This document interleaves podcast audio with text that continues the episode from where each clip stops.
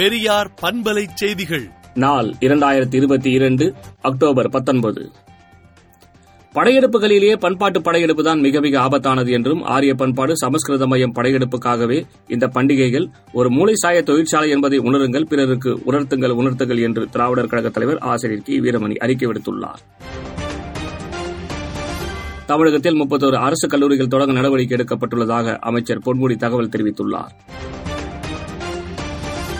தூத்துக்குடி துப்பாக்கி சூடு சம்பவத்தில் யார் யார் குற்றவாளிகளோ அவர்கள் எல்லாம் நிச்சயம் கூண்டில் ஏற்றப்படுவார்கள் என்று முதலமைச்சர் மு க ஸ்டாலின் கூறினார். நீதிபதிகள் மீது ஆதாரமற்ற கருத்து வெளியிடும் யூ டியூப் சேனல்கள் மீது கடும் நடவடிக்கை தேவை என சென்னை உயர்நீதிமன்றம் உத்தரவிட்டுள்ளது. பரங்கிமலை ரயில் நிலையத்தில் கல்லூரி மாணவி ரயில் முன் தள்ளி கொலை செய்யப்பட்ட விவகாரம் பெரும் பரபரப்பை ஏற்படுத்திய நிலையில் அங்கு ரயில்வே போலீசார் தீவிர கண்காணிப்பில் ஈடுபட்டு வருகின்றனர்.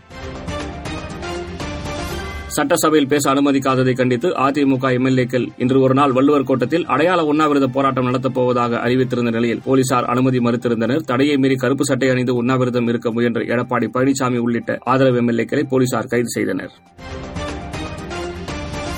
ஃபைவ் ஜி தொழில்நுட்ப சேவை நமது நாட்டில் கல்வியை அடுத்த நிலைக்கு கொண்டு செல்லும் என்று பிரதமர் மோடி கூறியுள்ளார்.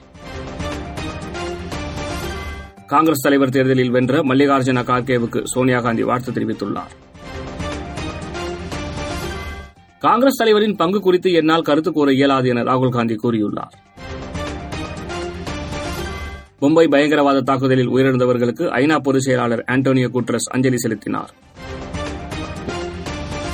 அரசர் சார்லஸ் மற்றும் இளவரசி தயானா திருமணத்திற்காக தயாரிக்கப்பட்ட நாற்பத்தோரு ஆண்டுகள் பழமையான கேக் ஒன்று ஏலத்திற்கு விடப்பட்டுள்ளது.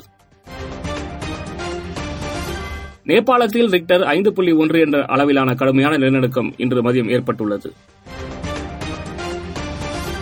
ஐநா சபையில் லக்ஷர் இ தொய்பா இயக்கத்தின் முகமதுவை சர்வதேச பயங்கரவாதியாக அறிவிக்கும் இந்தியா அமெரிக்காவின் முயற்சிக்கு சீனா தடை போட்டுள்ளது. வடகொரியா அதன் கிழக்கு மேற்கு கடற்கரைகளில் புதிய பீரங்கி தாக்குதல்களை நடத்தியுள்ளது. விடுதலை நாளேட்டை விடுதலை டாட் இன் இணையதளத்தில் படியுங்கள். பெரியார் பண்பலை செய்திகளை நாள்தோறும் உங்கள் செல்பேசியிலேயே கேட்பதற்கு எட்டு ஒன்று இரண்டு நான்கு ஒன்று ஐந்து இரண்டு இரண்டு இரண்டு இரண்டு என்ற எண்ணுக்கு பெரியார் எஃப்எம் நியூஸ் என்று வாட்ஸ்அப் மூலம் செய்தி அனுப்புங்கள்.